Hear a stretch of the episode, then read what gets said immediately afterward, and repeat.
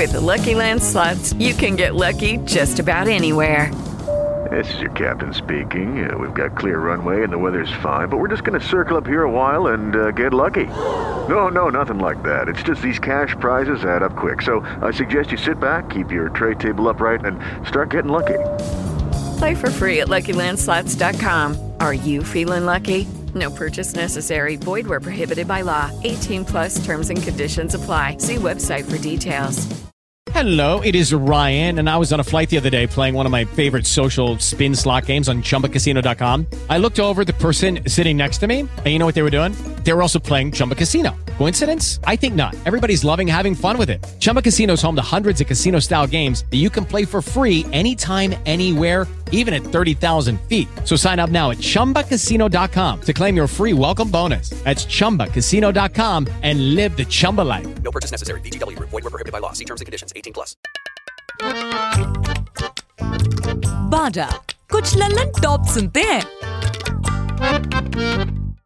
भाई बहनों का आपस का क्या संवाद रहता था? धर्म के इर्द गिर्द। पूर्व पक्ष उत्तर पक्ष ये हमारे बाबा ने हमें आ, सिखाया था। और this is so important because this word is so much abuse now debate जिसमें सामने वाला क्या बोल रहा है उसमें सुनने किसी की दिलचस्पी नहीं। दिलचस्पी नहीं दिलचस्पी इसलिए है कि सामने वाला जो बोल रहा है उसकी मैं तुरंत काट कर दूँ खिल्ली उड़ा कैसे दूँ। करूँ? वाद संवाद नहीं हो रहा है एक तरह से द्वंद्व युद्ध हो रहा है। कि बस आपके दूसरे आदमी पर पर प्रहार करना है। देखिए आपका लक्ष्य ये होना चाहिए कि संवाद हो। सामने वाले आपके बात को एक खुले मन से सुने और आप भी फिर उसे मौका दें कि वो अपनी बात रखे। अमीश आप जो कह रहे हैं वो आ, सुनने में बहुत अच्छा लग रहा है लेकिन जो एक नेशन स्टेट का मॉडर्न कंसेप्ट है जी।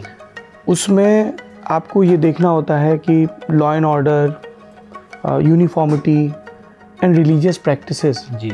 ये तीनों एक साथ कैसे आए? हमारा भारत, हमारे भारत देश का जो स्टेट है, वो भी 1947 के बाद काफ़ी हद तक अशोकन स्टेट है। शायद हमारे लिए चाणक्यन स्टेट सबसे बेस्ट होगा कि स्टेट कुछ चीज़ें करे और जो भी करे, बखूबी करे। मतलब अगर कोई गुनेगार हो जिसने कुछ गुनाह किया है तो छः महीने के अंदर कोर्ट में उसकी सज़ा हो जानी चाहिए और उसे जेल में पहुँचना चाहिए। ऐसा नहीं कि तीस साल तक चलता रहे। मूर्ति पूजा क्यों? इसकी उपादेयता क्या है? ये इस प्रश्न का उत्तर दिमाग न दे दिल दे तो ज़्यादा इसमें वज़न आएगा। हमारा मानना है कि हाँ देवत्व तो है ब्रह्मांड के परे लेकिन ब्रह्मांड भी देवी है। There is divinity out here as well तो पृथ्वी भूमि भी देवी है। आप और मैं हम दोनों के अंदर भी देवत्व है। This divinity within us मतलब नमस्ते का मतलब है bow to the divine within you पर हमारी जो सभ्यता है या जो हमारा धर्म है वो तो इन पंथों के अस्तित्व में आने से भी हज़ारों वर्ष पूर्व का है। पर मैं वही समझना चाह रहा था कि स्वरूप और स्वरूप हाँ, की आराधना का विचार कैसे है हाँ तो क्योंकि जो बुनियाद जो है वो इसी पर है कि भाई हर चीज़ में देवत्व है। बुनियाद तो वही है। क्योंकि देखिए आपको अपना पथ ढूँढने का हक है। बस पाबंदी वहाँ तक आती थी अगर अगर आप म्यूचुअल रिस्पेक्ट ना दें। छुटपन में बड़ी बहन भावना और छोटे भाई अमीश के बीच संवाद होता था या मूर थप्पड़ी चलती थी।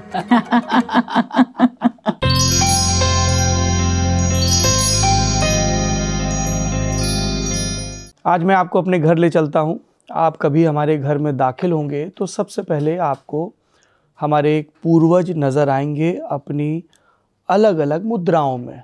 जो मुद्रा मुझे सबसे ज़्यादा प्रिय है, वो लगभग नृत्य सी मुद्रा है।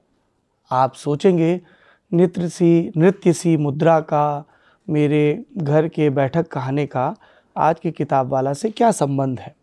जब मैं पूर्वज शब्द इस्तेमाल करता हूँ, तब मेरा अभिप्राय पॉपुलर ज़बान में कहूँ तो उन ईश्वरों से, उन अवतारों से होता है, जिनकी हम अर्चना करते हैं। पर मुझे अपनी सीमित समझ में ये लगता है कि यदि मैं उनसे निजी रिश्ता कायम ना कर पाऊँ तो रबता अधूरा रहता है। जब मैं गणपति की तरफ़ देखता हूँ तो मुझे लगता है कि जीवन ऐसा ही होना चाहिए। मन भर खाओ, खूब पढ़ो और कुछ करो ना करो माता पिता की सेवा भरपूर करो। जब मैं कृष्ण की तरफ़ देखता हूँ तो मुझे लगता है कि एक पूर्वज ऐसा भी हुआ है जिसके पैदा होने की भविष्यवाणी भर से उसके परिवार पर, उसकी माँ पर संकट आ गया, जिसको तमाम ज़िंदगी लांछन मिले। कुंती ने कहा कि तुम्हारे होते हुए मेरे बेटे वनवास में क्यों गए? द्रौपदी ने कहा कि तुम्हारे साथ सखा होते हुए भी मुझ पर इतने संकट क्यों आए? गांधारी ने भी ऐसे ही इल्ज़ाम धरे कि मेरे वंश का नाश हो गया। और कृष्ण? वो कमोबेश पूरी कथा में मुस्कुराते रहते हैं, योग को साधते रहते हैं, पूर्ण होते रहते हैं। ये सब बड़ी उम्मीद देते हैं, बड़ा हौसला देते हैं। लेकिन तभी किसी एक खिड़की से, क्योंकि हम तो आनो भद्रो कृतवो यंतु विश्वता वाली जमात के व्यक्ति हैं, एक विचार दाखिल होता है रैशनैलिटी का, जो हमसे ये पूछता है कि अंततः तुमने इनको कब देखा, कैसे देखा, क्यों महसूस किया? ये तुम्हारी अपनी निष्पत्ति है या तुम्हें सिखा पढ़ा दिया गया और तुमने आँख मूंद कर मान लिया। सवाल मूर्ति पूजा पर उठता है और इस सवाल का विस्तार कई जगहों तक जाता है। मसलन आर्य समाज की परंपरा है, मसलन उन धर्मों की परंपरा है जहाँ पे मूर्ति पूजा का निषेध है और ये निषेध उस कट्टरता तक जाता है कि कोई बामियान में बौद्ध प्रतिमाएँ तोड़ देता है या कोई खिलजी के या और भी ऐसे कई दौरों में चुन चुन कर देव प्रतिमाओं के चेहरों को खंडित कर देता है। तो मूर्ति पूजा क्यों की जाए? इसके निजी और सार्वजनिक अभिप्राय क्या हैं? इन सवालों को टटोलती है हमारी आज की किताब, जिसका नाम है आइडल्स इसे लिखा है अमीश और भावना राय ने। भावना राय इससे पहले धर्म नाम की किताब लिख चुकी हैं, जिसमें उनके को ऑथर अमीश थे और इसमें भी दोनों को ऑथर हैं, यानी इन दोनों लोगों ने मिलकर ये किताब लिखी है। किताब को पब्लिश किया है हार्पर कॉलिंस ने। मेरे हाथ में पेपर बैग कॉपी है, जिसकी कीमत तीन सौ निन्यानवे रुपये है। मैं उम्मीद करता हूँ कि ई कॉमर्स की साइट्स पर कुछ और सस्ती मिल रही होगी और ई कॉपी यदि वाकई आपको वृक्षों की इस तरह की चिंता भी है, हालाँकि मेरे जैसे परंपरावादी इस तरह कागज़ पर ही पढ़ना पसंद करते हैं तो वो और भी सस्ती होगी।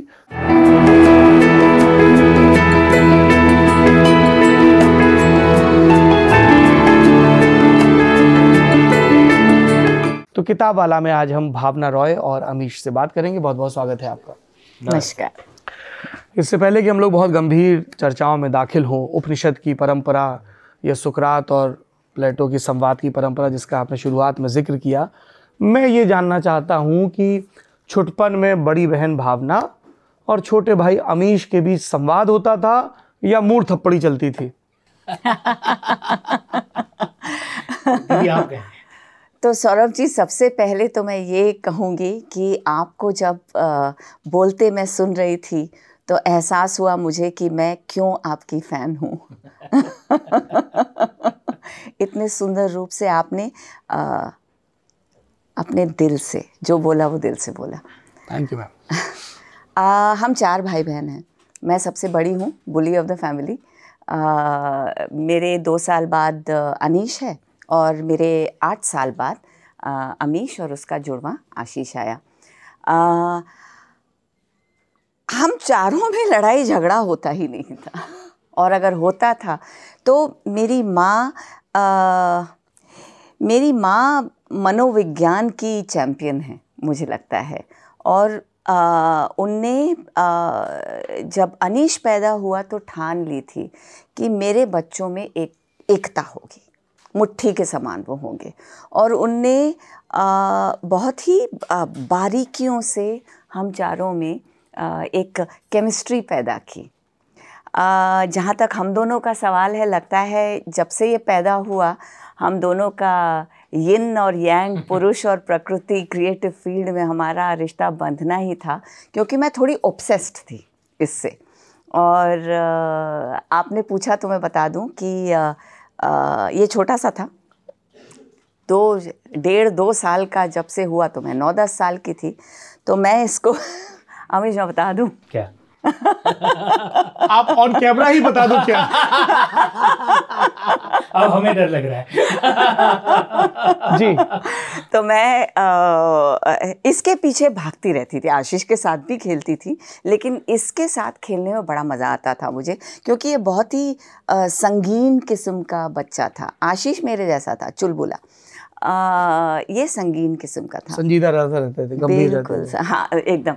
तो आ, इसके पीछे भागती थी। मतलब अगर कुर्ता कुर्ता पजामा पहना दे तो मुझे कुर्ता पजामा भी एकदम साफ़ तरीके से आयन मुझे अच्छा लगता था और जो क्रीज भी हो। और अगर किसी ने आके मतलब मैंने कुर्ता पजामा पहन लिया या कपड़े पहन लिए कोई आके मतलब गले लगा ले तो क्रीज बिगड़ जाएगा। ओ, तो मेरा वो था कि हर चीज़ एकदम बाल एकदम सेट होने चाहिए बिखरे नहीं होने मैं वैसा था। हाँ बिल्कुल ये कुर्ता पजामा पहन लेगा और मैं भागूँगी इसके पीछे। और फिर बोलता है दीदी इस्त्री बिगाड़ो इस्त्री मत बिगाड़ो इस्त्री मत बिगाड़ो। और रोज इसकी एक ड्यूटी थी कि मेरे पास आएगा और यहाँ मुझे एक किस देगा। और किस देने के पहले इसे बोलना पड़ता था टिंग डिंग डिंग डिंग डिंग डिंग डिंग डिंग और फिर किस फिर किस करे? ये ये ठीक है बैकग्राउंड स्कोर म्यूज़िक पहले म्यूज़िक दे फिर बैंक एक चीज़ मैं इसमें ऐड कर दूँ। हाँ ये हमारी माँ का हरदम ये उद्देश्य रहा कि चारों बच्चों में कभी लड़ाई नहीं होनी चाहिए हरदम एकजुट होने चाहिए। तो क्योंकि उनका मानना था कि ज़िंदगी में उतार चढ़ाव होते रहते हैं। और आप अगर दुख आते भी हैं और दुख भाई दुख का भंडार हर किसी पर फूटता है सिर्फ़ एक इंसान पर नहीं। अगर दुख आते भी हैं अगर आप चार भाई बहन अगर आप एकजुट हैं तो जो भी है आप संभाल लेंगे आप देख लेंगे। अम, तो एक तो हम चारों को कभी लड़ाई करने नहीं दिया जाता था और अगर अगर लड़ाई हो भी गई तो हमें मतलब खड़ा कर दिया जाता था एक दूसरे के बाजू और चीक्स पे बार बार आप किस करते रहिए। कम से कम सौ की गिनती तक और उसके पहले हम लोग हंसना शुरू कर देते और लड़ाई किस बात पे होती वो भूल जाते थे। तो माँ का हरदम ये था कि हरदम एकजुट रहो और ये मैंने देखा भी क्योंकि हमारे ज़िंदगी में पूरे परिवार की ज़िंदगी में पिछले सात आठ साल काफ़ी दुखद रहे। बहुत एक के बाद एक कुछ हादसे होते रहे। अ, अ, लेकिन चूँकि हम सब एकजुट हैं जो भी हुआ हमने संभाल लिया। हम आगे चलते रहे, चरे वेती चरे वेती, चलते रहे। क्योंकि देखिए, उतार चढ़ाव तो हर किसी के ज़िंदगी में आते हैं। No one has a bed of roses लेकिन अगर आपके पास ऐसे पाँच दस लोग हैं जो आपका परिवार या बहुत ही घनिष्ठ मित्र पाँच दस से ज़्यादा कभी नहीं होते सोशल मीडिया पे आपके जो मित्र हैं, वो आपके मित्र नहीं हैं। पाँच दस ऐसे लोग हों, जो भी हो, आप संभाल लेंगे ज़िंदगी का। जो भी मार पड़े ज़िंदगी की, आप संभाल लेंगे। आप लोग जब जवाब दे रहे थे तो मैं किताब के बारे में सोच रहा था क्योंकि किताब में आपने पुरुष प्रकृति का ज़िक्र किया यंग यांग का उसकी चर्चा है। आ, किताब में यंग यांग जो मैंने बताया उसके अतिरिक्त संवाद उपनिषद उस परंपरा की आ, बहुत चर्चा है और किताब शुरू एक दुख के नोट से होती है है ना? धर्मराज जी हैं, एक रिटायर्ड पुलिस ऑफिसर हैं और उनको कार्डियक अरेस्ट आता है तो वो उनकी पत्नी, उनके स्वजन उनको अस्पताल लेकर जा रहे हैं और अस्पताल के परिसर में गणपति की एक मूर्ति है।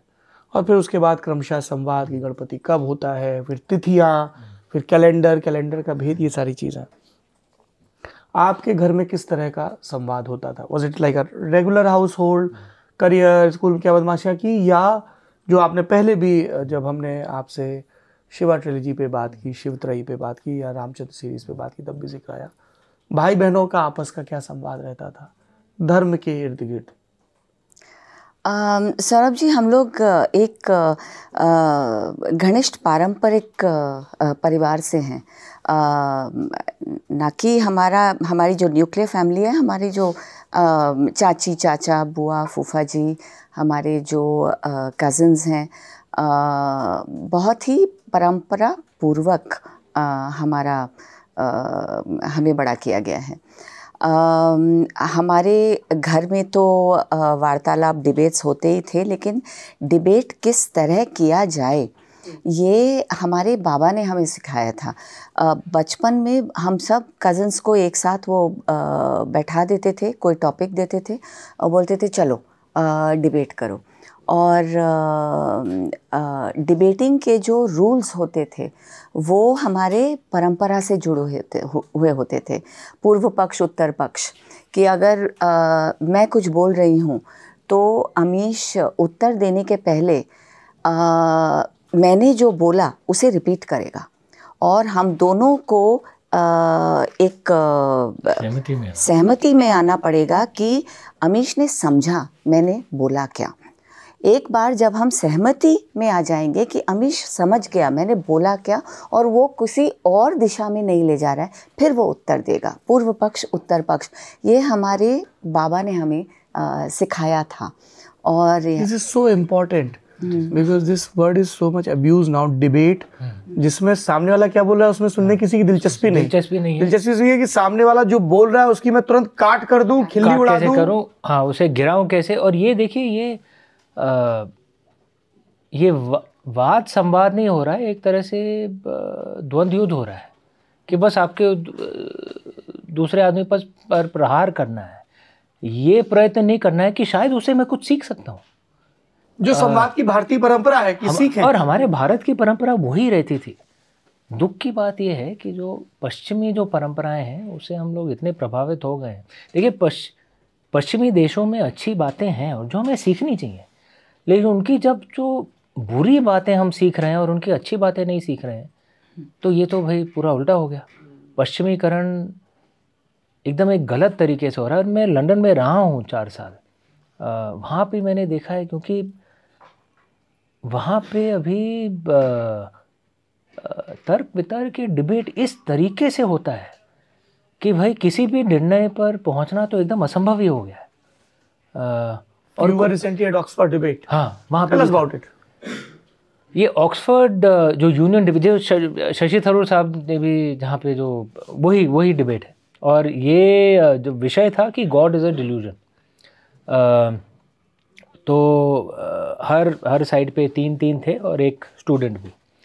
तो उस तरफ़ तो एथीस थे वेस्टर्न एथीस और इस तरफ़ एक कार्डिनल था Cardinal Turkson Lord Singh of member of the House of Lords जो सिख परंपरा के बारे में बता रहे थे। और मैं अ, उसी विषय पर हिंदू नज़रिए से अ, या धार्मिक नज़रिए से मैं अपनी बात रख रहा था।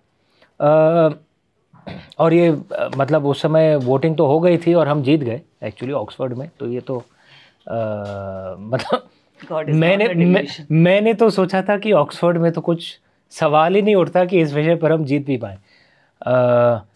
लेकिन एक बात मैं आपको बता दूँ, क्योंकि उस साइड में वेस्टर्न एथीस थे, जिनके प्रहार मात्र क्रिश्चियनिटी पर हो रहे थे, क्योंकि उन्हें हिंदू क्रिश्चियनिटी के बारे में तो हिंदू सिखिज्म जैनिज्म बुद्धिज्म के बारे में इतना कुछ ज्ञान तो था नहीं।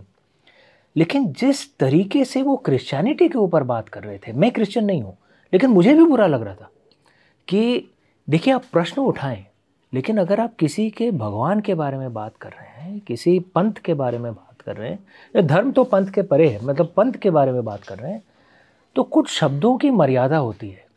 कुछ शब्दों का इस्तेमाल नहीं होना चाहिए। किस तरह की बातें कर रहे थे वो क्रिश्चियनिटी के बारे में? अभी मैं दोहराना नहीं चाहूँगा ये वीडियो भी आएँगे उसको लेकिन ढंग से कह दें।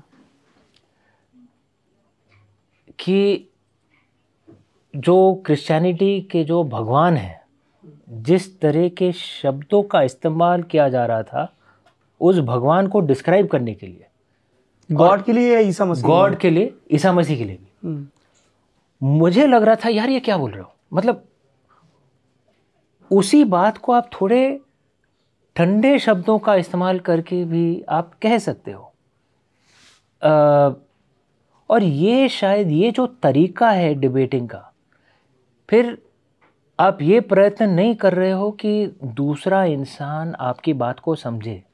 आप ये प्रयत्न कर रहे हो कि उसे किसी तरह उत्तेजित किया जाए। इस्लाम पर भी बात हुई वहाँ हाँ हाँ हाँ नहीं इस्लाम पे इतनी नहीं हुई।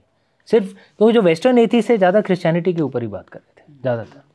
और जैसा मैंने कहा मैं क्रिश्चियन नहीं हूँ लेकिन मुझे भी बुरा लग रहा था भाई ऐसे शब्दों का इस्तेमाल नहीं होना चाहिए। क्योंकि अगर कोई ऐसे शब्दों का इस्तेमाल हिंदू धर्म के ऊपर करे तो मुझे तो बुरा लगेगा ही। क्योंकि मैं मैं कहूँगा, आप प्रश्न उठाइए, ज़रूर उठाइए। और ये हमारी ये परंपरा रही है नाट्य शास्त्र में बड़े सुंदर तरीके से कहा गया है, सत्यम ब्रुआत प्रियम ब्रुआत ना ब्रुआत सत्यम अप्रियम। सत्य बोलिए, लेकिन प्रेम के साथ बोलिए। और अगर आप प्रेम के साथ नहीं बोल सकते हैं तो असत्य मत बोलिए, लेकिन चुप रहिए। तो क्योंकि देखिए, आपका लक्ष्य ये होना चाहिए कि संवाद हो, सामने वाले आपके बात को एक खुले मन से सुने। और आप भी फिर उसे मौका दें कि वो अपनी बात रखे। और ये तभी हो सकता है जब वो जो अंग्रेज़ी शब्द है मैनर्स एक विनम्र तरीके से पेश आइए तभी संवाद होगा। और उस ऑक्सफोर्ड यूनियन की डिबेट में वो नहीं था। वो वेस्टर्न एथीज जैसे मैंने कहा जिस तरह क्रिश्चियनिटी के बारे में बात कर रहे थे एटलीस्ट मुझे तो बुरा लगा।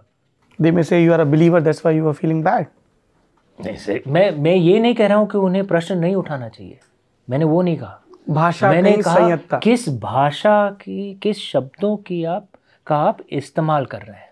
जैसा मैंने कहा शब्दों की मर्यादा होनी चाहिए। जैसे देखिए मैं अगर आपके देश आपके माँ बाप के बारे में मैं मुझे हक है अगर मैं प्रश्न उठाऊं लेकिन अगर मैं ऐसे शब्दों का इस्तेमाल करूँ जो मुझे ज्ञात है कि अगर मैं ऐसा कहूँ तो आप उत्तेजित हो जाएँगे। अपमानजनक। अपमान। तो तो वो संवाद का फिर आशय नहीं रहा। सीखने तो का वो, लड़ाई हो रही का। है। वो लड़ाई हो रही है वो संवाद नहीं हो रहा है। तो ये शायद ये पश्चिमी देशों में मिडल ईस्टर्न देशों में ऐसा हो गया है। भारत को ये परंपरा आयात नहीं करनी चाहिए। हमारी अपनी परंपरा बहुत अच्छी है संवाद के लिए। उसे शायद सोचें और उसी को पुनः इस्तेमाल करें। शंकर मंडन मिश्र और शारदा से? भारती से और- हारे और भी जज और तो जज कौन थे? वही। उभय भारती। मतलब मंदन मिश्र की की धर्मपत्नी, वो जज थी। और उन्होंने कहा कि आदि शंकराचार्य जी जीत गए उस उस डिबेट को। देखिए, ये हमारी परंपरा है। लेकिन ये सब हमें अपनी अपनी शिक्षा प्रणाली में तो सिखाया नहीं जाता है। तो हम भूल गए किस तरह संवाद किया जाता है। और कहीं ना कहीं टीवी चैनल्स में भी, पब्लिक डिबेट में भी, मैंने लिट में भी देखा है, जिस तरह से डिबेटिंग होता है, बस पश्चिमीकरण थोड़ा गलत तरीके से हो रहा है इसमें। इस किताब पर आते हैं। किताब की शुरुआत में एक श्लोक है आपकी इजाज़त हो तो मैं पढ़ दूँ। शैव वैष्णव शाक्ताश्च बौद्ध जैनादयस्तथा धर्मस्य सन्ति पंथाना लोके लोके च नैक्षाः। तेष्वेकतं कमपि वृक्ष्वा मोक्षस्य कारणं चरैवेति चरैवेति दृढ़ शास्त्रस्य शासनम। आपने इस श्लोक का स्रोत नहीं लिखा। हाँ। कहाँ से है ये श्लोक? नहीं ये हम दोनों ने ही लिखा एक्चुअली तो क्योंकि वो हमारा फॉरवर्ड है। और हमारा मानना है कि यही ये शायद अ, एक तरह से एक्सप्लेन कर पाए कि हमारी धार्मिक परंपरा क्या है। अ, कि हर हर पंथ को एकम सत्य प्रभवदा वदंती कि अ, हर सत्य का शोध करने का हर सत्य के रास्ते पर चलने का आपको हक है। लेकिन आपको कोई हक नहीं कि दूसरे के रास्ते को आप का आप तिरस्कार करें उसे जज करें। अ, क्योंकि रास्ते अलग अलग हो सकते हैं भिन्न हो सकते हैं। भाई मंजिल तो एक ही है। अमीश आप जो कह रहे हैं वो आ, सुनने में बहुत अच्छा लग रहा है। लेकिन जो एक नेशन स्टेट का मॉडर्न कंसेप्ट है जी। उसमें आपको ये देखना होता है कि law and order uniformity and religious practices जी। ये तीनों एक साथ कैसे आए? कर्नाटक में हिजाब बैन है ना? It could have been administrative order पर उसका इंटरप्रिटेशन हुआ कि एक रिलीजन को टारगेट किया जा रहा है एक सरकार के द्वारा। दूसरे राज्य में चलते हैं केरल सबरीमाला। आप इसको लेकर बहुत मुखर रहे। एक वर्ग था जो इसकी अपने ढंग से व्याख्या कर रहा था कि ये स्त्री अधिकारों से जुड़ा मामला है। आप यहाँ पे जे साई दीपक आए उन सब लोगों ने इसको धार्मिक अधिकार डीटी के अधिकार इसकी व्याख्या के साथ कहा। हमारे सामने फ्रांस का उदाहरण है। ज़्यादा दूर किया जाए अभी 48 घंटे पहले ही मुजफ्फरनगर में एक कॉलेज में लड़कियों ने बुरका पहन के रैम वॉक किया। तो वहाँ के धार्मिक लीडर्स ने इस पर आपत्ति जताई। जी।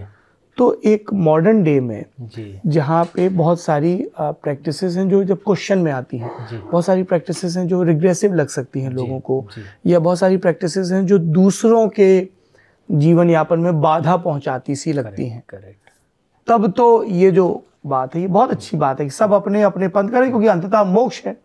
और जो आपने अंतिम पंक्ति लगी कि सबसे ज़रूरी चीज़ है कि आपने जो अपना पाथ चुना है उस पर आप वॉक करते रहें। करेक्ट लेकिन उस पाथ पर चलते चलते कई लोग आ, अपने पंथ में हिंसा की क्रोध की अहंकार की और मैं ही सर्वश्रेष्ठ हूँ।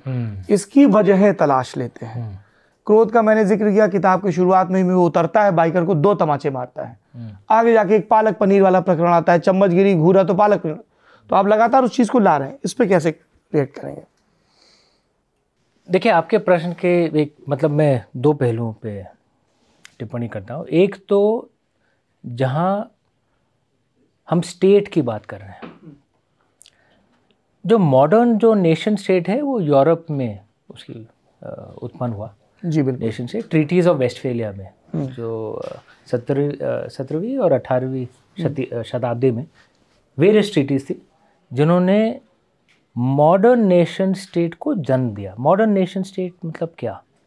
कि एक ही स्टेट होगा जिसके पूरे देश के के वासी एक ही पंथ को मानेंगे और एक ही भाषा में वार्तालाप करेंगे। एक ही भाषा में एक दूसरे से बातचीत करेंगे एक ही भाषा में लिखेंगे। ये एक मॉडर्न नेशन स्टेट है। तो यूरोप में जो नेशन स्टेट्स बने इसी आधार पर बने। अ, और कई मॉडर्न ऐसे नेशन स्टेट्स हैं जो इसी आधार पर बने। अ, लेकिन इस इस विषय पर मैंने एक आर्टिकल भी लिखा था। अगर आप भारत देश और चाइना को देखें और कुछ हद तक कुछ हद तक अ, अ, दूसरे भी आप कह सकते हैं टर्की बट वो शायद थोड़ा सा अभी उस रास्ते से अलग हो रहा है। हम लोग सिर्फ़ एक नेशन स्टेट नहीं है हम लोग एक सिविलाइजेशन स्टेट है। ट्रू अलग अलग पंथ हैं अलग अलग भाषाएँ हैं लेकिन स्टेट एक ही है। अब सिविलाइजेशन स्टेट में स्टेट फिर कैसा होना चाहिए? अ, संजीव सान्याल एक बुद्धिजीवी हैं उनकी पुस्तकें मुझे पसंद आती हैं काफ़ी।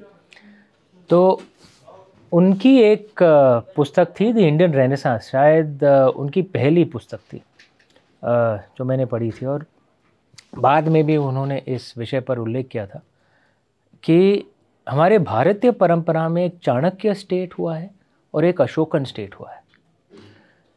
चाणक्यन स्टेट ऐसा था कि बहुत कम चीज़ें करता था लेकिन जो भी करता था बखूबी करता था। और जो अशोकन स्टेट है वो प्रजा के हर चीज़ में इंटरफेयर करने की कोशिश करता था। अ, चाणक्यन स्टेट सिर्फ़ पुलिस संभालेगा इंफ्रास्ट्रक्चर संभालेगा ट्रेड को रेगुलेट करेगा, बाकी सब भाई समाज के ऊपर है। आपको जो करना है, आप करिए। ये आप एक दूसरे से संवाद करके आप निर्णय कर लीजिए कि आपको क्या करना है। अशोकन स्टेट ऐसा था कि भाई राज्य निर्धारित करेगा किसको क्या खाना चाहिए। जैसे जो अशोकन स्टेट ने क्या, एक हमारे इतिहास के किताबों में भी ये सिखाया गया था, लेकिन इतनी डिटेल में नहीं कि अशोकन स्टेट ने कहा था कि हर किसी को कुछ समय में वेजिटेरियन होना चाहिए, फॉर एग्जांपल ठीक है? लेकिन चाणक्यन स्टेट का ये था कि भाई वो तो समाज के ऊपर है, आप निर्णय करो, आपको क्या करना है, हमें इसमें नहीं घुसना है, ठीक है? अशोकन स्टेट अगर बन जाए तो स्टेट इतना विशाल हो जाता है तो जो कोर चीज़ें हैं जैसे राज्य की सुरक्षा पुलिस इंफ्रास्ट्रक्चर उसमें उसकी काबिलियत थोड़ी कम हो जाती है क्योंकि हर चीज़ में घुसने की की कोशिश कर रहा है। जो आधुनिक वेस्टर्न स्टेट्स हैं वो कई हद तक अशोकन स्टेट बन गए हैं। हर किसी में दखल अंदाजी करने वालों अ, और आजकल फ़ैशन ये बन गया और हमारा भारत हमारे भारत देश का जो स्टेट है वो भी 1947 के बाद काफ़ी हद तक अशोकन स्टेट है। हर चीज़ में दखल अंदाजी करता है। आपने हिजाब बैन की बात कही। एक ये भी है कि हमारे जो पूजा घर हैं मंदिरों को सरकार टेक ओवर कर सकती है। लेकिन मस्जिद या गिरजाघरों को नहीं। वो कानून है। माइनॉरिटी हाँ। के जो वर्शिप की हाँ। जगह है उनके लिए अलग और मंदिरों के लिए लेकिन मंदिरों पे सरकार टेक ओवर कर लेती है। हम्म, जो मंदिरों का जो धन है जो हम दान दे रहे हैं हम तो चाहें भाई अगर मैं हिंदू हूँ और मैं हिंदू मंदिर में दान दे रहा हूँ तो मुझे तो ये अच्छा लगेगा कि भाई वो वेद पुराण की बात करें। अ, अ, हमारा जो धर्म है उसे उसे प्रचार करें वो सब इसीलिए तो मैं दान दे रहा हूँ।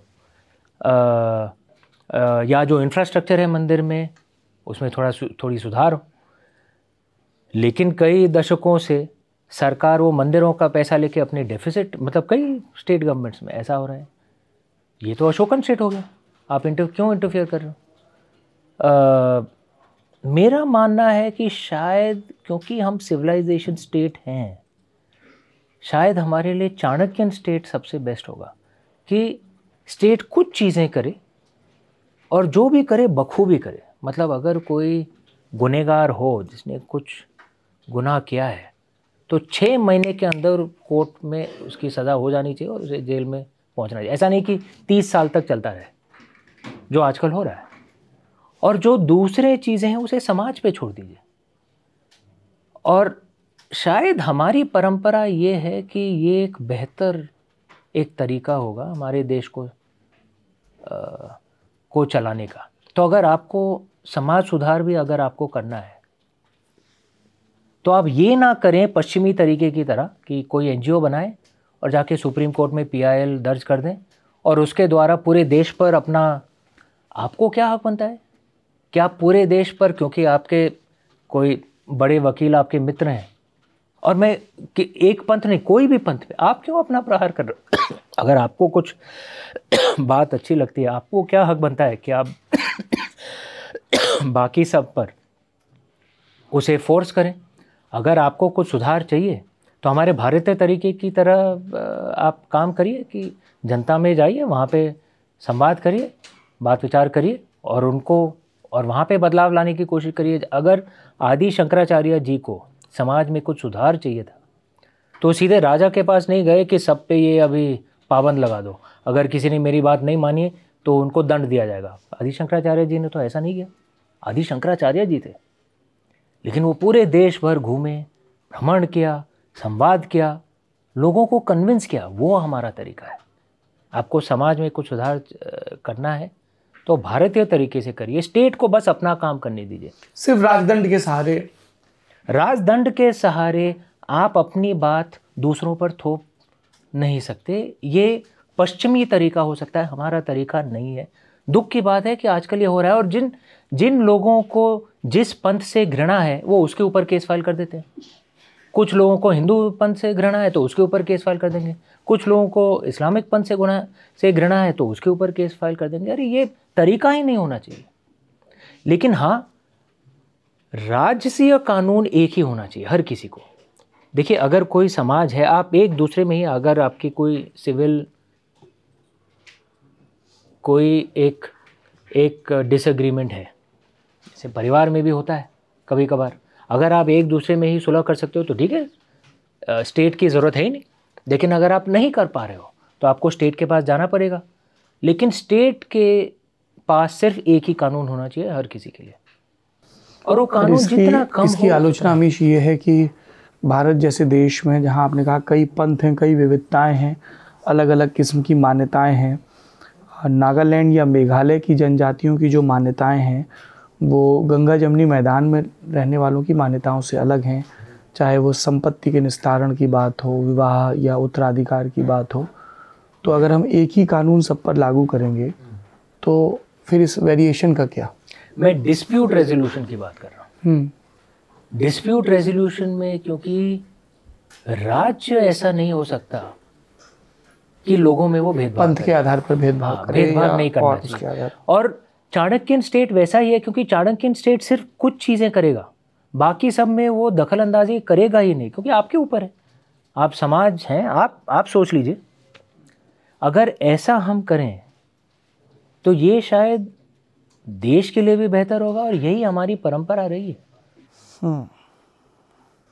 जब आप लोग इस किताब को लिख रहे थे भावना तब राइटिंग प्रोसेस क्या होता था? नोट्स एक्सचेंज रूपरेखा हाउ डिड वर्क तो आ, मैं काम करती थी मैन्यूस्क्रिप्ट पर और उसके बाद अमीश लंदन में था तो अमीश को भेजती थी वो काम करता था और चैप्टर्स डिवाइड किए आपने? हाउ नहीं, नहीं, नहीं पूरा। तो रिवाइंड करना पड़ेगा।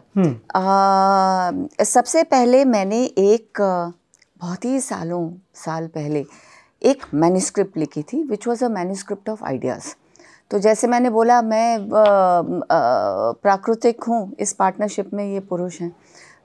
फेमिनिन मैस्कुलिन इम्पल्स इसलिए कॉम्प्लीमेंटारिटी अच्छी हो जाती है फिट हो जाती है। तो वो जो पहली जो मैन्यूस्क्रिप्ट थी, वो सिर्फ़ विचारों की मैन्यूस्क्रिप्ट थी, जो मैंने बहुत सालों पहले अमीश को भेजी थी। तो अमीश ने मुझे फिर बोला था, ये लंदन जाने के पहले था। तो अमीश ने मुझे फ़ोन करके बोला था कि दीदी ये बहुत ही टेक्स्ट बुकिश है। और इट्स नॉट वर्किंग तो मैंने बोला, फिर क्या किया जाए? तो अमीश ने बोला, आप Hello, it is Ryan, and I was on a flight the other day playing one of my favorite social spin slot games on chumbacasino.com. I looked over the person sitting next to me, and you know what they were doing? They were also playing Chumba Casino. Coincidence? I think not. Everybody's loving having fun with it. Chumba Casino is home to hundreds of casino style games that you can play for free anytime, anywhere, even at 30,000 feet. So sign up now at chumbacasino.com to claim your free welcome bonus. That's chumbacasino.com and live the Chumba life. No purchase necessary. VGW Group. Void were prohibited by law. See terms and conditions. 18 plus. Step into the world of power, loyalty, and luck. I'm gonna make him an offer he can't refuse. With family, cannolis, and spins mean everything. Now, you wanna get mixed up in the family business. Introducing The Godfather at ChumbaCasino.com. Test your luck in the shadowy world of The Godfather slot. Someday, I will call upon you to do a service for me. Play The Godfather now at ChumbaCasino.com. Welcome to the family. VGW Group. No purchase necessary. Void where prohibited by law. See terms and conditions. 18 plus. अब मेरी बारी है मैं काम करता हूँ ये सारे ये जो कैरेक्टर्स हैं ये अमीश ने बनाए तो ये मेरी जो मैन्यूस्क्रिप्ट ऑफ़ आइडियाज़ थी और वो जो मैन्यूस्क्रिप्ट ऑफ़ आइडियाज़ जो थे वो आ, दो किताबों में आ, वो पेश किए गए तरह के प्रश्न और इसमें कथा पर बात होती है गीता पर बात होती है धर्म आनंद पे आत्मबोध पे धर्म पे। हाँ तो धर्म पर महाभारत के पात्रों पर अ, फिर आत्मबोध पर स्थित प्रज्ञ पर प्रवृत्ति क्या है निवृत्ति क्या है मूर्ति पूजा क्या है तो ये पूरा का पूरा एक नैरेटिव बनाया था मैंने। तो वही जो नैरेटिव था वही शब्द हमने अमीश ने उसे वार्तालाप में परिवर्तन कर दिया उसे। ये सारे कैरेक्टर्स बनाए। फिर इन किरदारों के नाम की। जरा कहानी बता दीजिए। तो ये जो किरदार धर्मराज हैं लोपामुद्रा गार्गी नचकेत अनिर्बाण। हाँ। तो इनकी कहानी अ, सुनाती हूँ। ये किरदार अ, ये जो नाम है ये अ, जो परिवार के जो नाम हैं ये अ, अमीश ने चुने। दो जो आइडल्स में आए हैं वो मैंने बनाए वो किरदार। तो अ, ये परिवार ऑफ़ कोर्स है एक वयस्कर दाम्पत्य दोनों लोपामुद्रा और धर्मराज। और उनकी बेटी गार्गी और दामाद नाचिकेत। धर्मराज और नाचिकेत हमारे कथोपनिषद से हैं। तो धर्मराज ऑफ़ कोर्स हैं Yamraj ji god of not only death but also dharma. और नाचिकेत एक शायद काल्पनिक जीवन में परम शिष्य नाचिकेत को बोला जाता है। अर्जुन या नाचिकेत? किसे बोलेंगे? परम शिष्य। तो नाचिकेत और धर्मराज कपोन कथोपनिषद से हैं। ये यम नचिकेता संवाद है उससे ये उससे ये इंस्पायर किया गया है कि यहाँ पर हाँ रिटायर्ड आईपीएस धर्मराज और उनका नचिकेत के बीच दामाद के बीच संवाद चल रहा है। और भी किरदार। हाँ। अच्छा लोपामुद्रा है सास। लोपामुद्रा एक पुराने बहुत ही पुराने हमारे इतिहास में एक ऋषिका थी। उनने ऋग्वेद की काफ़ी काफ़ी मंत्र लिखे हैं। हाँ और आज के ऋषि अगस्त्य की धर्मपत्नी थी वो। और उनका पुनर्जन्म हुआ हम मानते हैं कावेरी नदी के रूप में। गार्गी हैं एकदम एक फाइस्टी फेमिनिस्ट थी उनके ज़माने में। उनकी बेटी धर्मराज की और लोपमुद्रा की जो बेटी हैं। अ, उनका सोर्स है बृहदारण्यक उपनिषद में जहाँ उनने एक भीषण डिबेट किया था ऋषि यज्ञवल्क्य के साथ आत्मन और ब्रह्मन पे। याज्ञवल्क और गार्गी का संवाद। जी। तो ये हुआ ये परिवार। अनिर्बान का जन्म थोड़ा दिलचस्प है क्योंकि धर्म तो हो गई थी अब आइडल्स पर काम कर रहे थे तो जब मेरे हिसाब से जब मैन्यूस्क्रिप्ट रेडी थी तो हमने एडिटर्स के पास भेजा। और मेरा मानना है कि बहुत ही भाग्यशाली वो लेखक होते हैं जिन्हें एक भीषण कड़क एडिटर मिले। क्योंकि एडिटर से हमारी मैन्यूस्क्रिप्ट में बहुत ही कड़क पुशबैक आया। हर एक विचार पर प्रश्न उठाए। ऑलमोस्ट तो अ, मैं तो घबरा गई क्योंकि घबरा गई और काफ़ी थोड़ा अपसेट भी हो गई क्योंकि एक पुस्तक एक लेखिका और लेखक के लिए एक हमारा बच्चा है। तो एडिटर वो दाई है। आपको उसके हाथ सख्त लग रहे हैं बच्चे की मालिश करते हुए बड़ा ज़रूरी है। बड़ा ज़रूरी है। बड़ा ज़रूरी है। बड़ा ज़रूरी है। तो अमीश को अ, मैंने फ़ोन किया। अब इस समय वो लंदन में था। तो अमीश ने बोला दीदी आप एक काम करिए एक किरदार पैदा करिए और ये एडिटर के सारे जो शब्द हैं बिना एडिट किए आप उस कैरेक्टर के शब्द बना दीजिए। तो पैदा हुआ अनिर्बान द स्केप्टिक और who's questioning everything? Who's questioning almost in a everything. discard, discarding manner और दूसरों से हाँ। उसका आंसर दीजिए जवाब दीजिए। और फिर अमीश ने बोला फिर आप जवाब लिखिए उन प्रश्नों का। जो अनिर्बान पूछ रहा है एडिटर नहीं पूछ रहा है अनिर्बान पूछ रहा है। और तो किया मुझे बड़ा मज़ा आया अनिर्बान के प्रश्नों का उत्तर लिखने खोजने में में। लिखने खोजने में लिखने में विचार करने में। उसके बाद अमीश ने बोला कि हाँ हाँ, सिर्फ़ अनिर्बान मैंने पैदा किया है। क्योंकि अ, अमीश ने बोला कि दीदी अनिर्बान रोचक पात्र है बिल्कुल। लेकिन अब अनिर्बान के लिए हमें एक फॉइल बनाना पड़ेगा। अ, कड़क है वो। तो फिर पैदा हुए हमारे डॉक्टर साहब डॉक्टर आदर्श। इंटरेस्टिंग तो यक्ष प्रश्न मूर्ति पूजा क्यों इसकी उपादेयता क्या है? देखिए जो मूर्ति विरोधी जो संस्कृतियाँ हैं जो सभ्यताएँ हैं आ, जो एब्राहमिक रिलीजन्स जो हैं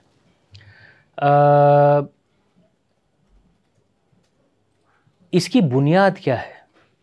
What is the philosophical foundation at the heart of this उनका मानना है कि भाई जो देवत्व जो है जो डिवाइन जो है वो ब्रह्मांड के परे है।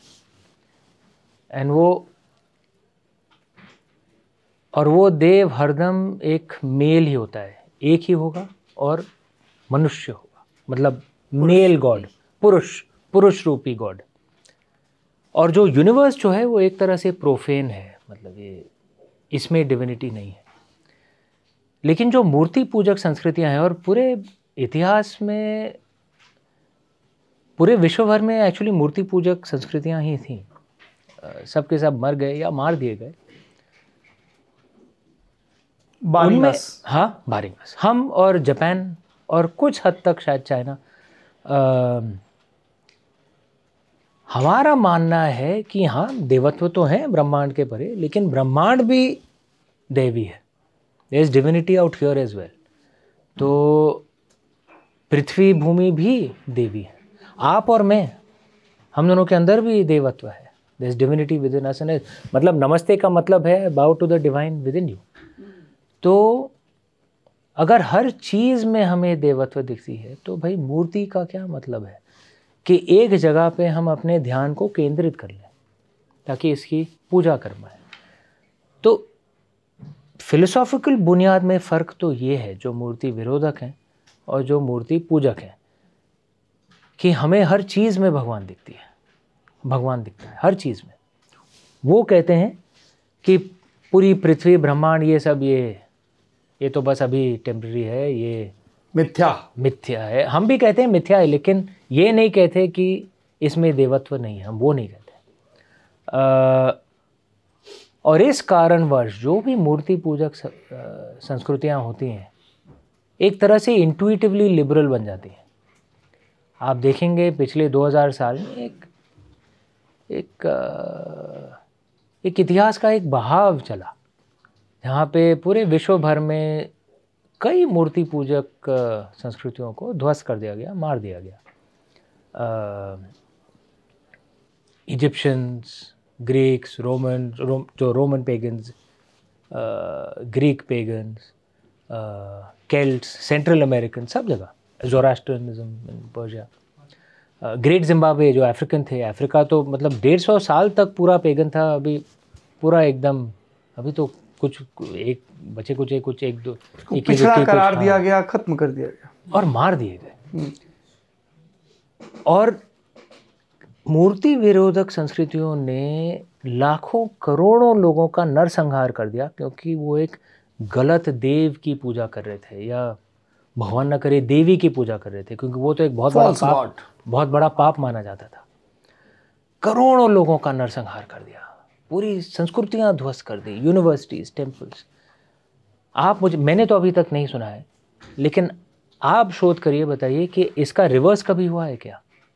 कोई मूर्ति पूजक संस्कृति दुनिया भर में फैलती रहे और कहे कि तुम मूर्ति की पूजा नहीं कर रहे हो मैं तुम्हें मार दूँगा तुम्हारे पूरे गाँव को मार दूँगा तुम्हारे पूरे संस्कृति को मार दूँगा। वाइकिंग्स वाइकिंग्स ने ये ओके लेकिन उन्होंने पूरा पूरी संस्कृति ध्वस्त नहीं की। उन उनका उनका सिर्फ़ एक कारण था एक ही एक ये था कि भाई लूट मार करो। उन्होंने चर्चेज को लूट मार चर्चेस में लूट मार की है और बाद में वो खुद भी बाय द वे क्रिश्चियन बन गए। हम्म। और तब भी वो लूट मार करते रहे। हम्म। मतलब तो बहुत इंटरेस्टिंग कन्फ्लुएंस है हाँ, वो एक्चुअली सौ दो सौ और वो वो क्रिश्चियन बन गए और लूटमार बाद में भी करते रहे। और थोड़ा सा वाइकिंग पना भी अभी बचा हुआ है उन देशों में। इधर लेकिन- थोड़ा सा अगर मैं बोल दूँ हाँ। कि वेस्टर्न देशों में भी आजकल बुद्धिजीवी बोल रहे हैं कि वाइकिंग्स के वायलेंस को थोड़ा बढ़ा चढ़ा के इतिहास ने सामने रखा है। वो पराजित हुए तो उनके हाँ। हिसाब से इतिहास लिखा नहीं गया। हाँ हाँ।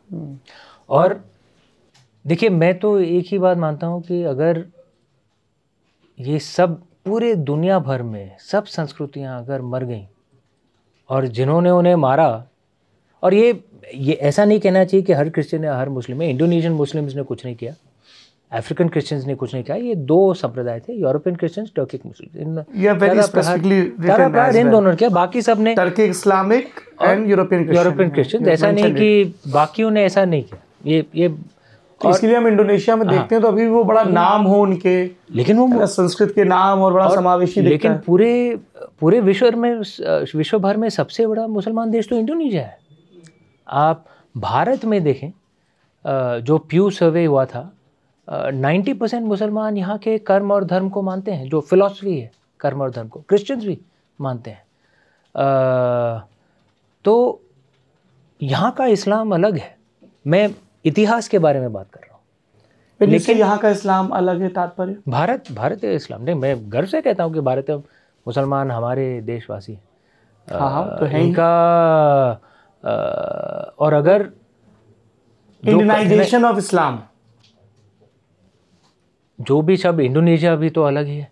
हाँ उन्होंने अपने ढंग से किया हाँ, होगा। इंडियन वो कि इंडियन आप थोड़ी है। किताब में कि- जो है हु। बहू हाँ, उसको या अरब की परंपराओं को या प्राचीन परंपराओं को हु बहू ना माने अपने देश अपनी संस्कृति के हिसाब से उसमें तत्व जोड़े। सबसे महान जो अरब साम्राज्य था अब्बासिद उसे किसने ध्वस्त किया? ये इतिहास हमें सिखाया नहीं जाता है। जो लोग भारत आए थे वही लोग अरब देश भी गए थे। और वहाँ पे मेरे बहुत अरब मित्र मिले लंदन में। और उन उन हर किसी के इंसान में अब्बासिद अ, जो अबासिद जो साम्राज्य था आज भी उसका एक तरह से एक ट्रॉमा उनके दिमाग में है। कि और वहाँ पे भी पैलेस ऑफ़ लर्निंग था बगदाद में अरबों का। उन्हें वही टर्क्स that वही टर्क्स मंगोल्स उन्होंने ही उसको ध्वस्त किया। तो तो ये जो फलसफा है इसे समझने की ज़रूरत है कि आपको हक है कहने का कि मैं अपने भगवान की पूजा करूँगा। एकदम हक है। लेकिन ये ना कहें कि अगर कोई दूसरे भगवान की दूसरे देव देवी की पूजा कर रहा है तो वो गलत है।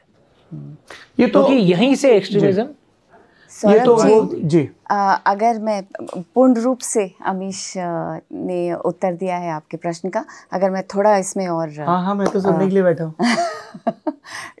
डाल दूँ। दो चीज़ें आपने प्रश्न पूछा मूर्ति पूजा क्यों? और भारतीय इस्लाम के बारे में बात हुई। तो मैं दोनों का मिश्रण करके आपको दो कहानियाँ सुनाती हूँ। जी। मुझे कथाएँ सुनना बहुत पसंद है। और ये मनगढ़ंत कहानियाँ नहीं है ये हमारी आप थी कहानियाँ। मेरी माँ और मेरी माँ की एक कहानी और दूसरी मेरी। मूर्ति पूजा क्यों? ये इस प्रश्न का उत्तर दिमाग न दे दिल दे। तो ज़्यादा इसमें वज़न आएगा। अ, मेरी माँ दुर्गा माँ की पूजक हैं। और हम चार भाई बहन हम रूरकेला में रहते थे बचपन में। राउरकेला में अ, के पास एक छोटा सा हिक टाउन का कि आप कह लीजिए कांसबहाल था। मुंबई में थे और फिर पापा ट्रांसफ़र हो गए कांसबहाल। तो अनीश और मैं हम जो बड़े दो थे हमें बोर्डिंग स्कूल भेज दिया गया। और ये जो जुड़वा थे ये बहुत ही छोटे थे। तो ये घर में थे। तो अमीश और आशीष को कहा गया अभी तुम यहीं उत्पात मचाओ हाँ लेकिन कुछ सालों बाद इन्हें भी ऊटी भेजा। गया ऊटी भेजा गया। तमिलनाडु। हाँ तो अब अनीश और मैं जब ये दोनों घर में ही थे जब हम छुट्टी में घर आते थे तो एक जश्न पैदा हो जाता था सेलिब्रेटरी एटमोसफियर क्योंकि पूरी पूरा परिवार कुछ महीनों के लिए साथ है। और मम्मी पापा हमें राउरकेला लेके जाते थे पैंतीस किलोमीटर दूर संडे को। तो पूरा रविवार राउरकेला में मस्ती कर रहे हैं पिक्चर देख रहे हैं, रात को डिनर ले रहे हैं और फिर हम वापस रात को पिक्चर देखने के बाद वापस कांसबहाल जाते थे। राउरकेला से कांसबहाल जाने के रास्ते पर एक छोटा सा मंदिर था तारणी माँ का। और हर दूसरे या तीसरे हफ़्ते मेरी माँ पापा को सिग्नल करती थी, रुकना है। और पापा रुक जाते थे मंदिर पे। हम छः छः मंदिर में अंदर जाते थे। अ, पापा और ये तीन अ, मेरे भाई दर्शन करके बाहर रुक जाते थे क्योंकि जानते थे अब मम्मी अ, थोड़ा पंद्रह बीस मिनट आधे घंटे माँ से वार्तालाप करेंगी। माँ से वार्तालाप तो मुझे नहीं अ, अ, आज तक नहीं पता क्या करती थी वो लेकिन मेरी माँ फूट फूट के रोती थी। फूट फूट के। फूट फूट के रोती थी। मैं ग्यारह बारह साल की होंगी और मैं बगल में खड़े होके मेरे अंदर एक भयंकर गुस्सा पैदा होता था। माँ के प्रति कि मेरी माँ को क्यों रुला रही हैं? ज़ोर ज़ोर ज़ोर ज़ोर से फूट फूट के रो करके जब हो जाता था मम्मी का तो फिर हम निकलते थे और मम्मी में एक अजब तरीके का परिवर्तन हो जाता था और एकदम वो फिर से एक सकारात्मक वाइब्रेंट लाइवली जैसे वो होती थी। वो बन जाती थी। आ, दिल का कुछ रिश्ता था। अंदर से झाड़ू पोछा शायद वो लगा लेती थी अपने दिल को। रो भी नहीं सकते ना। हाँ। अच्छा यहाँ मैं भारतीय इस्लाम पे आती हूँ। क्योंकि राउरकेला छोड़े हमें कितने साल हो गए? चालीस साल लगभग। पैंतीस पैंतीस चालीस साल। पैंतीस चालीस साल हो गए। आज तक पिछले महीने तक शायद इस महीने भी हमारे वहाँ एक इकबाल अंकल हुआ करते थे जो पापा के साथ काम करते थे और कभी कभार घर में आके आशीष अमीश को पढ़ाते थे। महीने में एक बार इकबाल अंकल आज भी आ, मम्मी को फ़ोन करते हैं और बोलते हैं भाभी आपकी देणगी चढ़ावा चढ़ा दिया माँ को। और मम्मी बोलती हैं शुक्रिया इकबाल। पिछले महीने जब इकबाल अंकल ने फ़ोन किया तो बोला कि भाभी आपको आना पड़ेगा। ये तो मेरे पैसे चढ़ रहे हैं। दशकों से पैसे तो आपके चढ़ने चाहिए। तो मम्मी ने बोला इकबाल तुम्हारे और मेरे पैसे एक हैं। आ जाऊँगी। तो ये एक हुई आ, आ, कहानी। दूसरी मूर्ति पूजा क्यों? बचपन से हमने इष्ट देवता का वर्णन किया है। जी। आ, पुस्तक में। आ, इष्ट देवता या इष्ट देवती और देवी और आ, हम उन्हें नहीं चुनते हैं वो हमें चुन लेते हैं।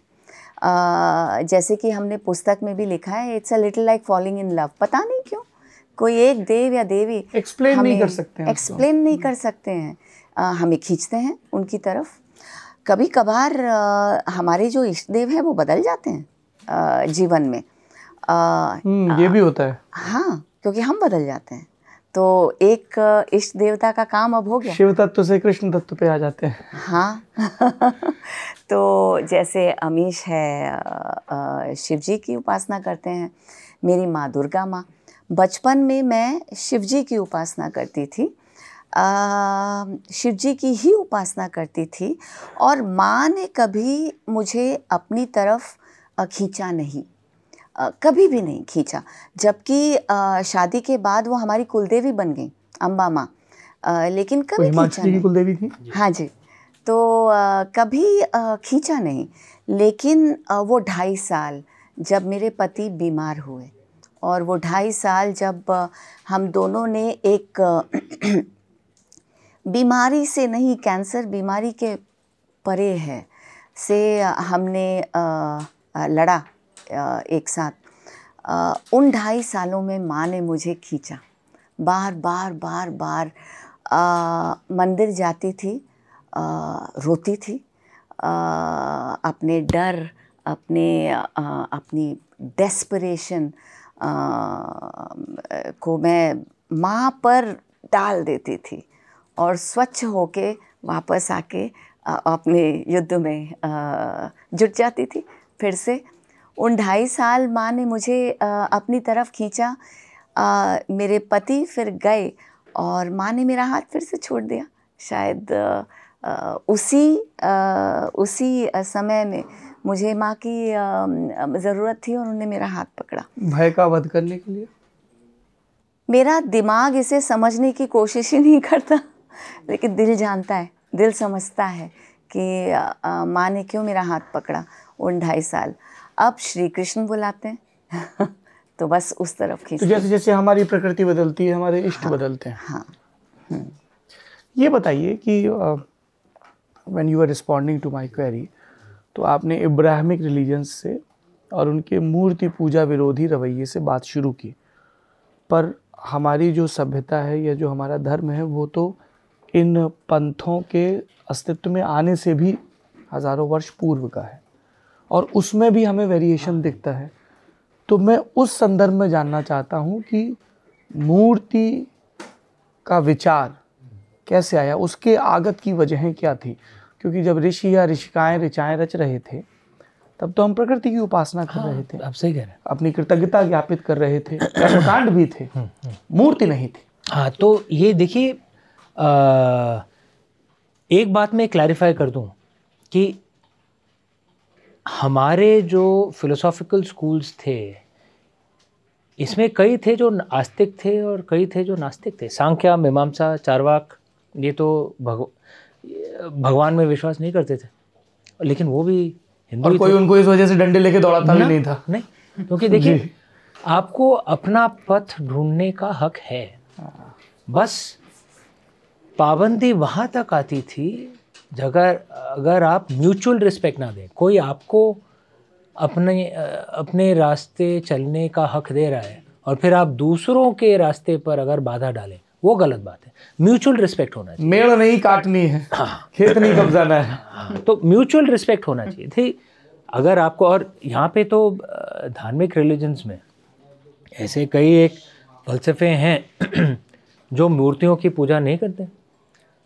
जैन और बौद्ध धर्मों में जो हीनायाना बुद्धिज्म है, उसमें तो मूर्ति की महायाना में होती है, लेकिन हिन- हीनायाना में तो मूर्ति पूजा नहीं होती। जैन पंथ में भी कुछ स्कूल्स में मूर्ति पूजा नहीं होती। लेकिन उनमें से कोई ये नहीं, या सिख में भी, लेकिन उनमें से ये ये नहीं कहता है कि अगर तुम मूर्ति पूजा कर रहे हो तो तुम गलत हो।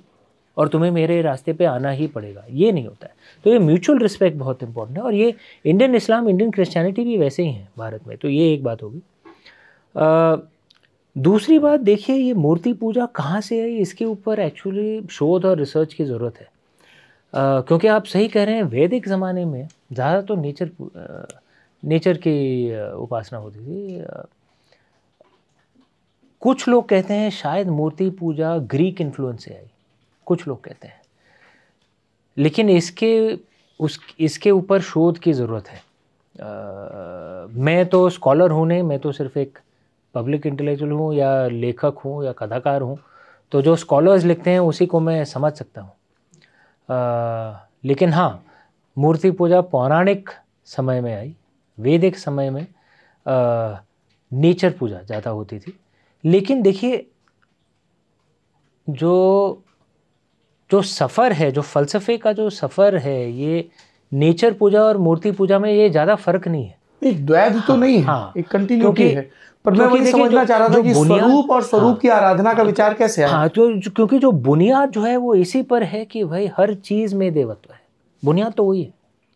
क्योंकि अगर आप अगर आप बोध गाया पेड़ की आप अगर आप उपासना कर रहे हैं तो आप उसमें भी आपको देवत्व उसमें दिख रहा है। उसकी एक पत्ती ले जाके हाँ, अपने घर पे हाँ, रख रहे हैं और उसकी तरफ़ हाँ। देख रहे हैं। और अगर हैं, है। reminder, अमीश एक तरह से- uh, मैं आपको एक व्यक्तिगत चीज़ बताता हूँ। आई एम नॉट श्योर कि वेदर मुझे I should say it on camera not but here I go मैं जब अपने घर से निकलता हूँ ये मंच आपका है बाद में आप एडिट करा लीजिए अगर। नहीं ललन टॉप में हम बचते हैं। मज़ाक कर हूँ मज़ाक कर। हूँ इतनी ईमानदारी तो रहनी चाहिए। हाँ। तो मेरे घर में अ, कृष्ण की एक बड़ी सी मूर्ति है। मुझे कृष्ण तत्व बहुत लुभाता है, बहुत ज़्यादा।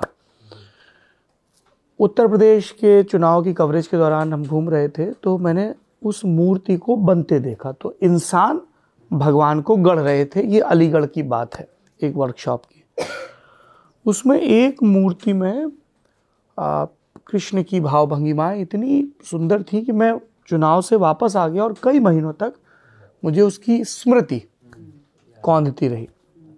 तो मैंने अपनी पत्नी से कहा तो और हमारे घर में ऐसा नहीं है, बुद्ध की, गणपति की बहुत सारी मूर्तियाँ, उन्होंने इसराइल पे पढ़ाई की है तो यहूदी धर्म के कई सिंबल भी, सब चीज़ें थी। तो मैंने कहा, ले आता हूँ। और मैं ले आया। अब उसके साथ कोई कर्मकांड नहीं जुड़ा है कि आपको इतने बजे इतने पुष्प वर्षा करनी है, इतने श्लोक पढ़ने। मन करे रात के दो बजे बात कर लो मन करे सुबह के चार बजे बात कर लो। तो मैं अमूमन जब घर से निकलता हूँ तो मैं उनके सामने खड़ा हो जाता हूँ हाथ रख के। कोई मंत्र नहीं बुदबुदाता हूँ। आते हैं खूब मंत्र। और एक एक एक एक आत्मीयता और एक संवाद होता है और वहाँ पे एक पत्थर रखा है जो हमारे एक मित्र ने दिया था। पत्थर पे लिखा है ईश्वर हमारे एकांत का सबसे विश्वसनीय साथी है। वाह वाह। ये इतनी सुंदर व्याख्या लगी। किसने देखा है? कहाँ देखा है? क्या वर्णन करोगे? क्योंकि संवाद तो आप खुद से ही कर रहे हो। अपने भयों से जूझ रहे हो, अपने संकल्प को मज़बूत कर रहे हो। तो क्या मूर्तियाँ हमें हमारे स्वधर्म का, हमारे स्वत्व का, हमारे आत्मबोध का रिमाइंडर कराने वाली चीज़ें हैं? या इसमें और एक लेयर जोड़ दें तो वो स्वरूप हमें बहुत सारी कहानियाँ और उन कहानों के फ़लसफ़े और हासिल को याद दिलाता है। व्हाट इज़ इट एग्जैक्टली ठीक है, छोड़ देते हैं अभी। मैंने एक व्यक्तिगत चीज़ बताई, आप अपनी व्यक्तिगत बताइए। आपको मूर्ति क्या याद दिलाती है? इनफैक्ट आपकी ही बात को एक एक और छोर पे ले जाता हूँ। जैसे हमारे लिए, कई लोगों के लिए, सिर्फ़ भगवान नहीं, हमारे माँ बाप हमारे गुरु भी एक तरह से, जब हम पाँव छूते हैं और और अगर उनका स्वर्गवास हो जाए तो उनकी पिक्चर उनकी चित्र भी हमें कहीं ना कहीं हमें कुछ शांति देती है। अ, और हमारा मानना है जब सेंस ऑफ़ बिलोंगिंग भी देता है। ना और जो पिंडदान जो हम करते हैं वो तीन पीढ़ियों तक होता है। क्योंकि जब अगर एक और आता है तो जो आखिरी जो पीढ़ी थी वो अभी मुक्त हो जाती है। क्योंकि उनका या तो वापस माया जाल में आने का या मुक्ति हो जाती है मोक्ष हो जाता है। हमारा मानना है कि भाई पितृलोक में हमारे जो पूर्वज हैं उनके अंदर देवत्व है और वह हमें हमें मदद करते हैं और हम श्राद्ध में हम उनके लिए पूजा करके उनकी मदद करते हैं। आप देखेंगे कि कई देशों में भारत देश में भी अगर कई ऐसे इंसान हैं जो अगर सिगरेट भी पीते हैं माँ बाप के सामने कभी नहीं पियेंगे। लिहाज। होता है। माँ बाप अगर नहीं रहे उनकी सिर्फ़ एक पिक्चर है दीवार पर। कई लोग ऐसे हैं उस कमरे में भी नहीं पियेंगे भाई उनकी पिक्चर है ठीक है? ये क्या है? एक तरफ़ से एक वो एक रिमाइंडर है ठीक है? क्योंकि उस पिक्चर की में भी- नैतिकता। उस पिक्चर में भी हमें ऐसा लगता है कि भाई माँ बाप देख रहे हैं। So we project the divinity correct और अगर और अगर, अगर हम हम हमारी जो जो बुनियाद जो है फ़लसफ़े की कि हर चीज़ में देवत्व है तो जितनी आराधना हो उतनी देवत्व हम उतनी जागृति हम उस स्मृति में डाल देते हैं। जैसे ये देखिए ये ओम नमः शिवाय कड़ा मैं पहनता हूँ रुद्राक्ष माला पहनता हूँ। मैं जहाँ भी अगर किसी भी मंदिर जाता हूँ मूल रूप से अगर शिव जी का कोई भी मंदिर हो अगर पंडित या पुरोहित अनुमति दे तो मैं इसे छुआ लेता हूँ वहाँ पे। से और ये। अभी कोई ये कहेगा अरे ये क्या बेवकूफ़ी है तकियानुसी भाई ये मुझे उससे शक्ति मिलती है। It gives you strength and purpose और मैं आप देखेंगे कुछ मंदिरों में आप जाएँगे जैसे संकट मोचन जो काशी में जो है किताब में भी आपने ज़िक्र हाँ, किया है दीदी और मैं वहाँ पे गए थे पता नहीं क्यों हमें वहाँ पे इतनी जागृति लगती है और सुबह सुबह की जो आरती होती है बस आँसू बस बहते ही बहते ही जाते हैं ठीक है सर्दियों का वक्त है हाँ। संगीत समारोह का भी समय हाँ। आ हाँ। रहा है आनंद के आँसू आनंद के आँसू दुख के आनंद आँसू के आँसू। आनंद के आँसू है हाँ, आनंद के आँसू और हमारा मानना है कि शायद कई श्रद्धालु जाते हैं उपासक जाते हैं वो अपनी जागृति अपनी वो उस जगह में वो भर देते हैं और सैकड़ों साल से वो होता आ रहा है। उस जागृति से हमें भी आनंद मिलता है। तो जो मूर्ति पूजक हैं वो इसको समझते हैं कि भाई हम ये नहीं मानते कि ये सिर्फ़ एक धूल है ये धरती सिर्फ़ धूल पत्ते ये सब इसमें कुछ नहीं है बस केमिकल्स हैं। जो भगवान है वो ऊपर है। हम मानते हैं सब में भी है और हम खुद माता भूमि है हम इसके पुत्र हैं। हाँ हम इसके पुत्र हैं। और इससे अगर हमें आनंद मिलता है भाई सत्य क्या है हमें तो मर के ही पता चलेगा। शायद एथी सही है शायद हम सिर्फ़ केमिकल्स हैं क्या मालूम मर के ही पता चलेगा हमें। लेकिन अगर इससे हमें कुछ शांति मिलती है जीते ये जिए जिसका सत्य जिसकी जैसी मदद कठिन करे। ज़िंदगी में आगे बढ़ने की शक्ति मिलती है हम्म। तो ये तो अच्छी बात है। और इससे कैसा समाज पैदा होता है? अगर ऐसा समाज हाँ। न्याय आधारित। करेक्ट क्योंकि अगर ऐसा समाज हो जिसमें मुझे हर किसी इंसान में देवत्व दिख रहा है तो इंटुइटिवली थोड़ा उदारवाद होगा लिबरल होगा करुणा होगी उस समाज में। अ, लेकिन अगर मैं मानता हूँ कि वो जो कर रहा है गलत है उसे मेरे रास्ते तो अब भाई उस समाज में हिंसा ज़्यादा होगी। उसमें मैंने 45 साल भारत देश में बिताए। कभी मैंने आँखों देखी, एक मगिंग मैंने कभी नहीं देखी।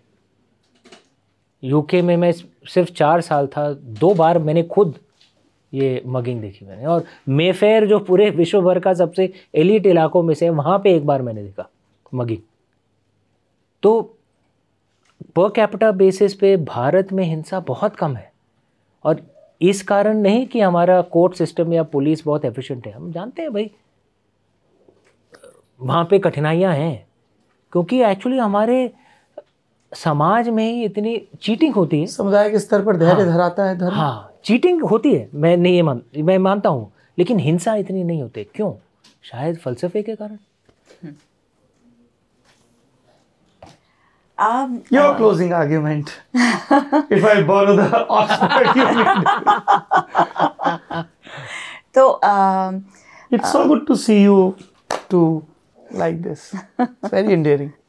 Thank you um, uh, Carl दीदी हम तीन तीनों भाइयों के आँखों का तारा है।